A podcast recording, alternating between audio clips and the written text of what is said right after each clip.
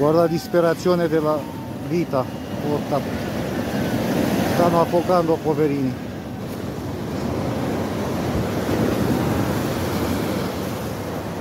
Mamma mia. Vieni qua! Stai bene? Ok? Ok? One man here drop one baby. I Vieni qua, vieni, vieni, vieni, vieni. Vieni, vieni. Vieni, vieni, vieni. Sì, è morta una, una ragazza, è morta.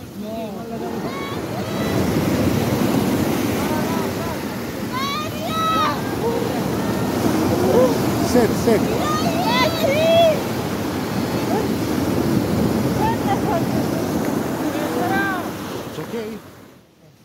È buio, tira un vento forte, fa freddo. Il mare è grosso, ci sono onde alte più di due metri. Siamo sulla spiaggia di Steccato di Cutro, una lunghissima striscia di sabbia a 20 km da Crotone, in Calabria. Alle 4 del mattino del 26 febbraio 2023, un'imbarcazione in legno, la Summer Love, si incaglia in una secca a 70 metri dalla costa, si rovescia e si spezza. A bordo c'erano quasi 200 persone, per lo più provenienti dall'Afghanistan. Almeno 94 di loro morirono, tra cui 35 minori. Sono quelle bare bianche che abbiamo visto al Palamilone, un palazzetto dello sport diventato in quei giorni la camera mortuaria che ha ospitato le salme. Quella che la presidente Meloni non ha voluto visitare per non sentire l'odore della morte. Secondo il racconto dei superstiti, la barca era partita il 22 febbraio da una spiaggia di Cisme, in Turchia. Ma non è stato un naufragio, lo abbiamo detto fin da subito. È stata una strage. Quelle 94 vite potevano essere salvate se dal primo momento in cui la Summer Love è stata intercettata si fosse intervenuti. Perché questa strage e tutte le altre che inesorabilmente continuano ad avvenire hanno delle responsabilità chiare e precise. Le politiche sulle migrazioni dell'Unione Europea e dei suoi Stati membri. Nell'episodio di Radio Melting Pot sulla strage di Cutro dello scorso anno avevamo raccontato quelle giornate per tracciarne memoria, per non dimenticare uno dei punti più alti della violenza del regime delle frontiere. In questo nuovo episodio, a un anno da quel 26 febbraio, proveremo a fare un bilancio, proveremo a capire qual è l'eredità politica di questo evento.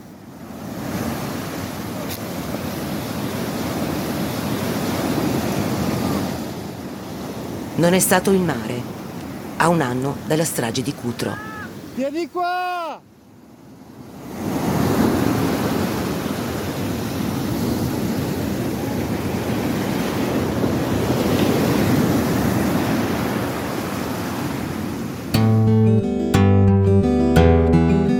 Radio Melting Pot for freedom of movement and citizenship rights. per la libertà di movimento, per i diritti di cittadinanza. Zahara Barati, giovane donna afghana, ha perso il suo fratello Sajad nel naufragio. Accusa Giorgia Meloni e tutto il governo di averli abbandonati dallo scorso anno, dopo un incontro farsa a Palazzo Chigi. Dopo quell'incontro, dice, al quale eravamo stati invitati senza giornalisti né altre associazioni, Meloni non ha fatto nulla per noi. Per questo torniamo a Crotone, per chiederle di prendersi una volta per tutte le sue responsabilità.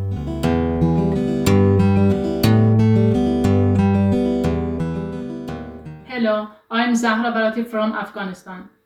A year ago, I lost my only brother, Sajjad Barati. Sono Zara He Barati, dall'Afghanistan. 22 years old. Un anno fa ho perso il mio unico fratello, Sajad Barati.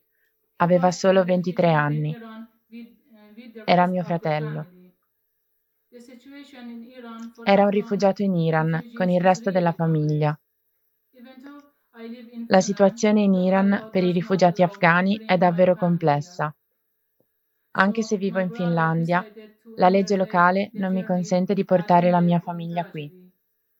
Così mio fratello decise di intraprendere il viaggio che finì in tragedia a pochi metri dalla costa italiana.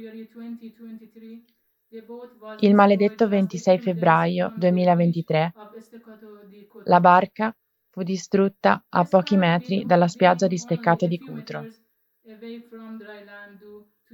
Nonostante fossimo a pochi metri dalla terraferma, a causa delle condizioni del mare e della mancanza di assistenza delle autorità italiane, questa speranza si trasformò in tragedia.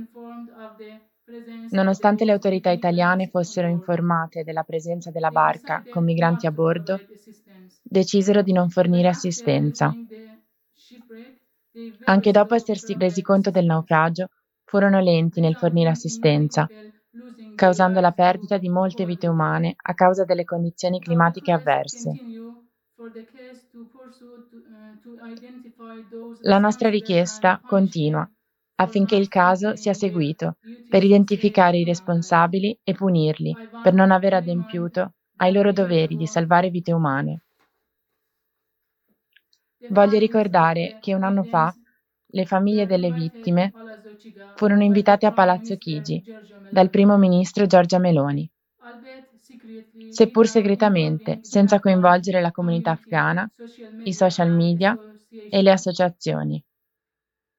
Fu preso un impegno dal primo ministro, promettendo di trasferire tutti i membri delle famiglie delle vittime in Italia o in Europa.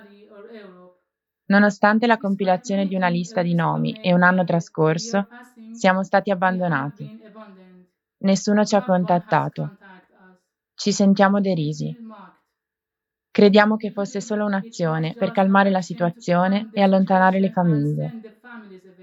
Dopo un anno saremo ancora a Cutro, continuando la nostra battaglia affinché la verità venga rivelata e vogliamo che il primo ministro venga a dare spiegazioni su perché non ha mantenuto la sua promessa. E questa volta vogliamo che sia fatto pubblicamente, non in una riunione segreta come l'anno scorso. Not in, not in a secret meeting like last year. Thank you.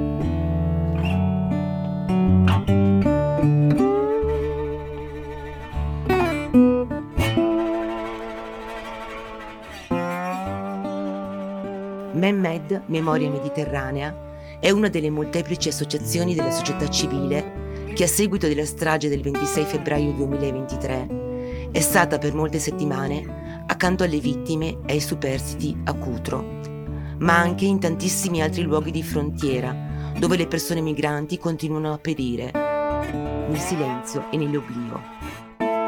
Allora come ora la posizione è chiara denunciare le politiche di frontiera dei governi europei, chiedere, insieme ai familiari, verità e giustizia per i morti e dispersi in mare.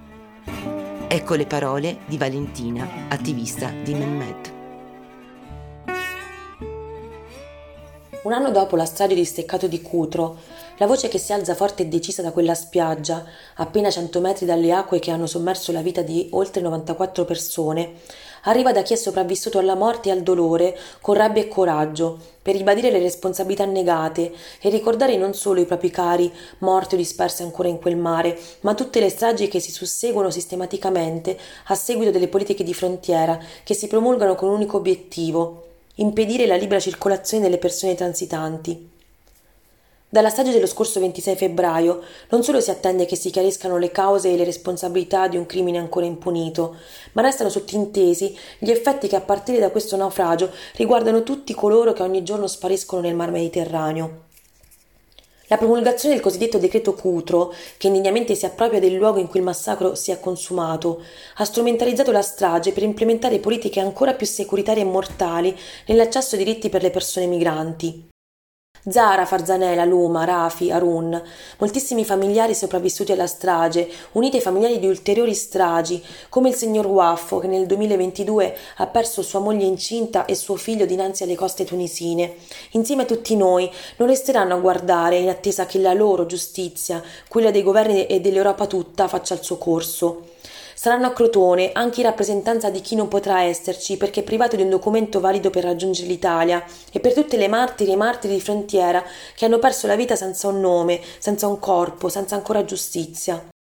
Si possono ricordare i numeri, le decine di persone disperse, i codici sulle bare bianche dei bambini, si possono ricordare i nomi, i fatti, le missioni di soccorso, i governanti che accusano le persone in mare e le loro famiglie, l'incapacità di gestire le procedure di identificazione nel tentativo di svuotare il palamilone prima dell'arrivo del presidente che non voleva sentire l'odore della morte.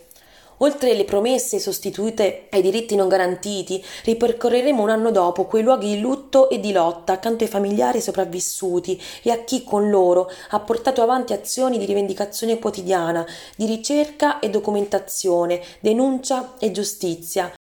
Non vi è epilogo alle stragi di Stato, oggi come un anno fa, Cutro ci permette di riaffermarlo forte e chiaro attraverso le storie dei familiari e delle stesse morti che gridano verità e giustizia. Cutro non è un, decreto, Cutro è una strage di Stato. È un massacro politico che nega la vita e persino il lutto a chi passa per la Libia, per la Tunisia, chi parte per la Sicilia, a chi naufraga dinanzi alle coste di Selinunte, a chi arriva vivo e muore in un CPR, a chi viene respinto dalla Guardia Costiera su commissione europea, a chi sfida ogni giorno i confini fuori e dentro le mura per un grido di libertà.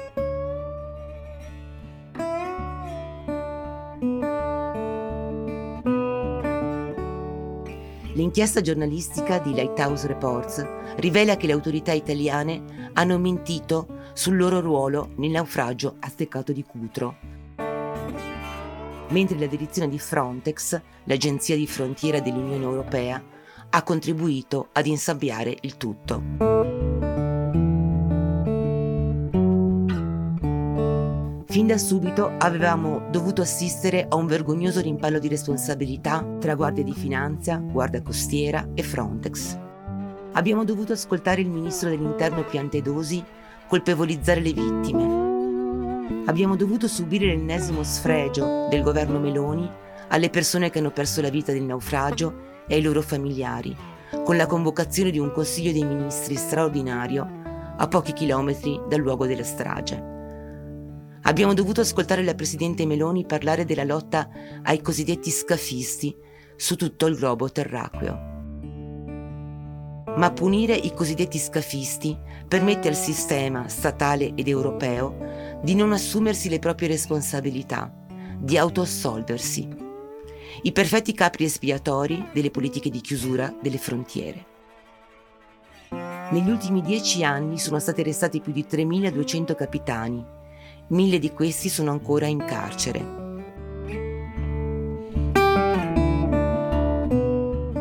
Sono sei le persone che sono state individuate come componenti dell'equipaggio della Summer Love. Di questi cinque sono sopravvissuti al naufragio sono accusati di favoreggiamento dell'immigrazione irregolare, che comporta una pena massima di 15 anni e una multa di 25.000 euro per ogni persona trasportata, con le aggravanti di cui ai comma 3 bis e 3 ter e dei reati di naufragio colposo e morte come conseguenza di altro delitto. In altre parole, il motivo di base per cui sono sotto processo è aver facilitato l'ingresso dei sopravvissuti e non la morte delle vittime. Richard Brody Provo, del progetto Dal mare al carcere di Arci Porco Rosso Palermo, ci parla di questi processi. Sono in corso dei processi nei confronti dei cosiddetti scafisti.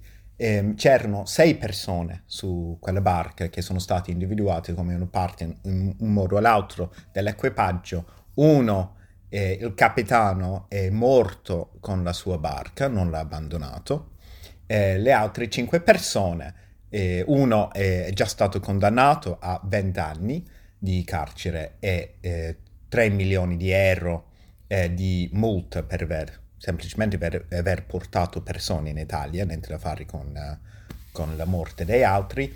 In più, lui è stato condannato di risarcire eh, le parti civili, che in questo, eh, in questo caso sono i, alcuni dei, uh, dei, superstiti, alcuni dei familiari di, dei morti, ma anche il governo italiano, la regione Calabria, che si sono costituiti parte civile eh, nei, nei, nei confronti dei scafisti, dicendo che devono essere risarciti per il danno nei loro confronti, il danno all'immagine e al turismo subito da loro dopo un naufragio di Cutro, che personalmente penso cosa, penso che lo condividete, è vergognoso perché la tragedia del Cutro non è da- danno all'immagine di turismo. E, ehm, noi seguiamo, eh, sto seguendo molto da vicino questa vicenda e il processo contro i scafisti perché ehm, lo vedo come, eh, lo vediamo, ehm, una parte integrale del sistema razzista eh, del confine italiano e, e, europeo, è uno strumento eh, penale per, che cerca di dissuadere altre persone di arrivare in Italia. Ripeto, non è un modo di tutelare le vite dei migranti che vogliono arrivare o infatti che, che sono arrivati, ma semplicemente un modo di punire alcuni dei superstiti e bloccare altre persone eh, dal loro ingresso in Italia.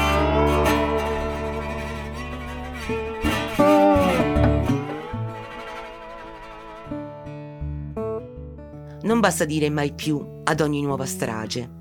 Quello che è successo a Cutro continua a ripetersi, nel silenzio, in tanti naufragi di cui spesso non sentiamo neanche parlare. Nel frattempo i superstiti di Cutro e i loro familiari faticano a ottenere giustizia. Ce ne parla Erminia Rizzi, operatrice legale in diritto dell'immigrazione ed asilo e socia dell'ASGI. È trascorso un anno, eppure è ancora difficile parlare, condividere quelle emozioni e quel dolore e quella rabbia provate in quei giorni perché da quella spiaggia, da quel tratto di mare, dal Palamilone, noi non ce ne siamo mai andati andati. Non è possibile, anche perché la strage continua e noi continuiamo a contare morti, in mare, in terra, le frontiere. È passato un anno, eppure la maggior parte dei superstiti che aveva chiesto il trasferimento in altri stati d'Europa sono ancora nei campi per richiedenti asilo e molti tra loro. Tuttora non hanno un titolo di soggiorno che gli consenta di tornare in Italia per testimoniare la violenza subita lo scorso anno, dapprima in mare e subito dopo in terra, prima nel mancato soccorso a pochi metri dalla riva e poi nel successivo trattenimento per i sopravvissuti all'interno del Cara di Crotone in condizioni inumane e degradanti.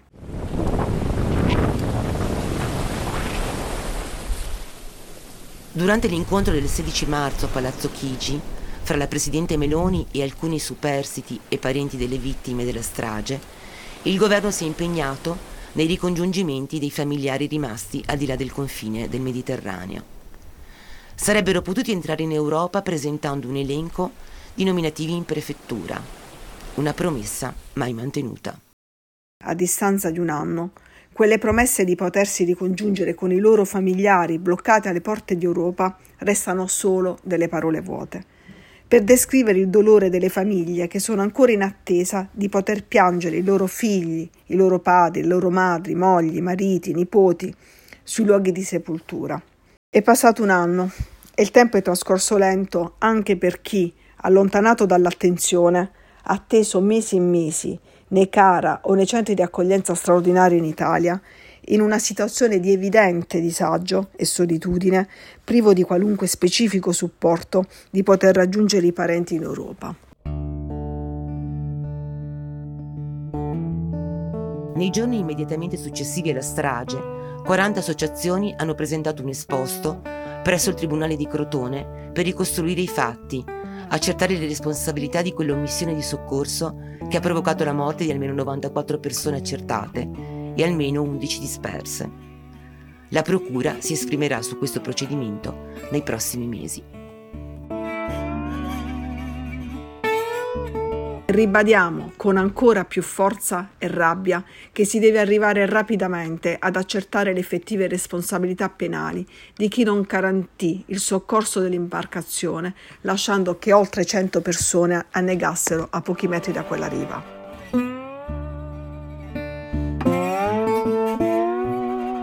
Non deve essere solo l'impatto in termini di vite umane a sconvolgerci, ma anche l'eredità politica dell'evento.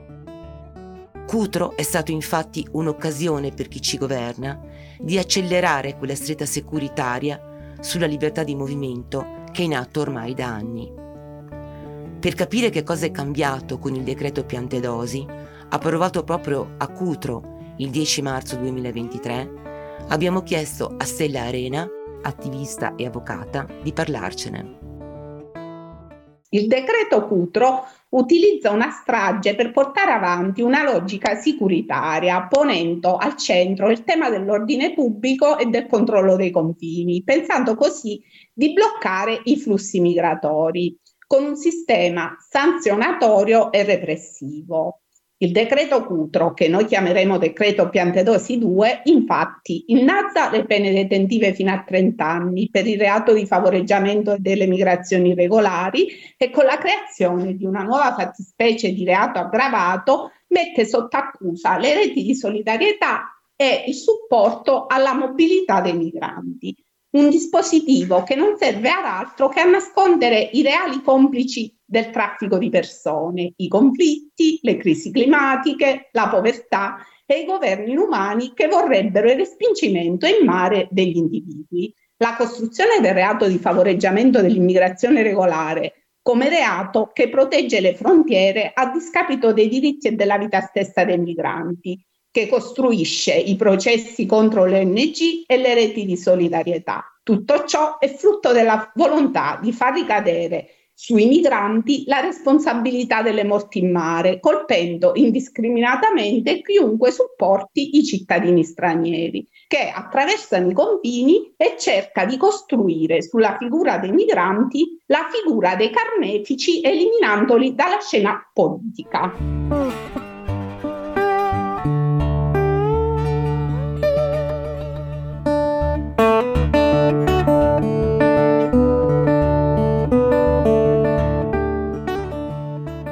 Un anno dalla strage di Cutro, la rete 26 febbraio, composta da oltre 400 realtà e associazioni, ha promosso una tre giorni di denuncia e memoria.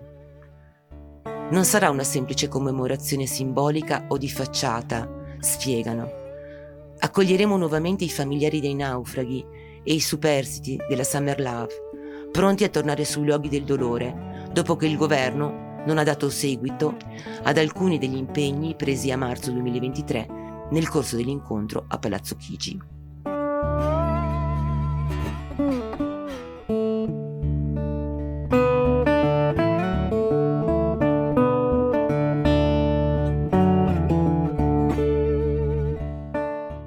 Chiudiamo questo episodio tornando sulla spiaggia di Steccato di Cutro, quella maledetta notte, a due ore dal naufragio, intorno alle sei di mattina.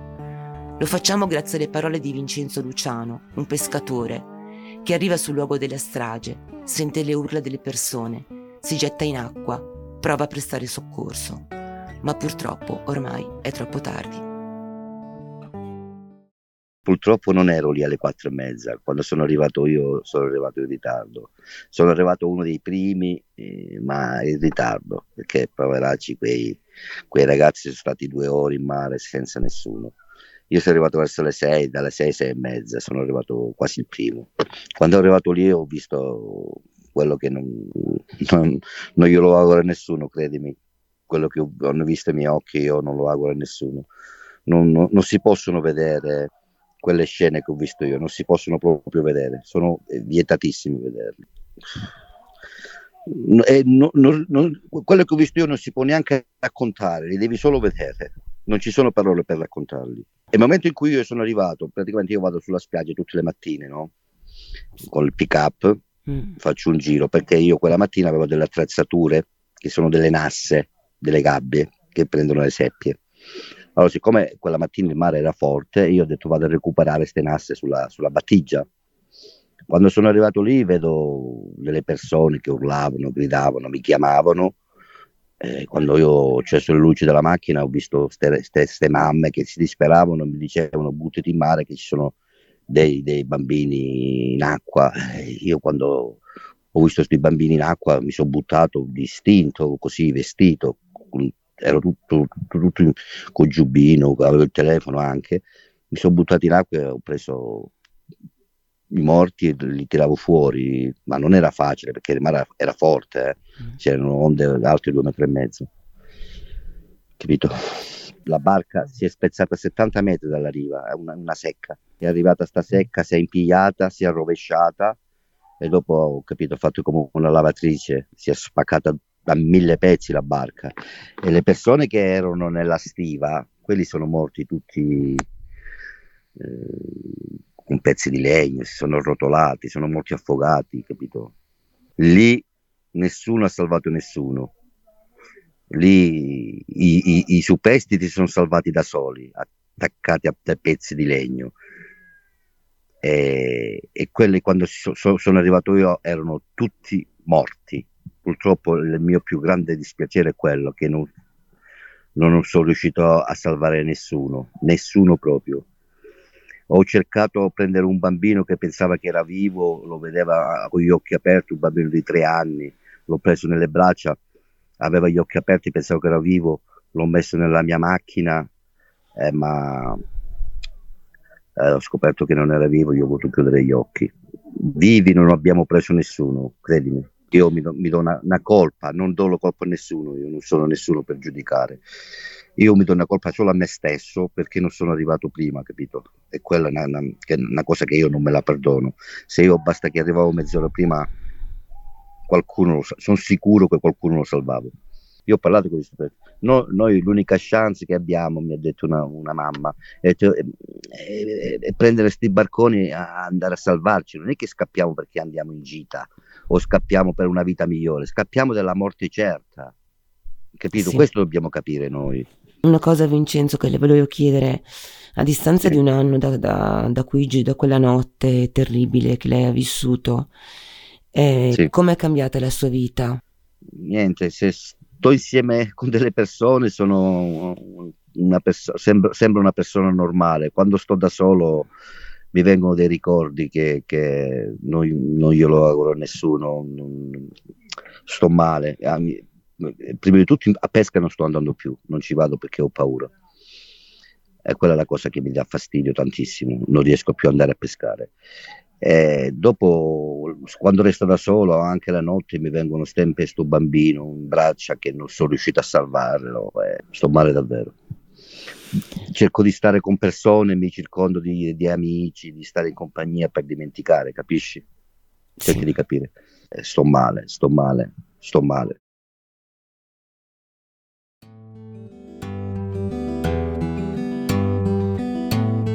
Hanno partecipato alla realizzazione di questo episodio Zara Barati, una giovane donna afghana che ha perso il fratello a Cutro, Valentina Delligatti, per Mehmed, Memoria Mediterranea, Stella Arena, avvocata e attivista, Erminia Rizzi, operatrice legale in diritto dell'immigrazione ed asilo e socia dell'ASGI, Richard Brody, del progetto Dal mare al carcere di Arci Porco Rosso Palermo, Vincenzo Luciano, uno dei primi soccorritori arrivati sul luogo della strage. Voce narrante Barbara Barbieri. Doppiaggio Nicole Bottacin. In redazione Laura Monreale, Ludovica Gualandi, Eva Moriconi. Musiche originali Sergio De Checchi. L'audio dei primi due soccorritori è stato tratto da Il Crotonese. La testimonianza di Zara Barati è stata raccolta da Mem Produzione e post-produzione Pablo García Santos e Eva Berzatti.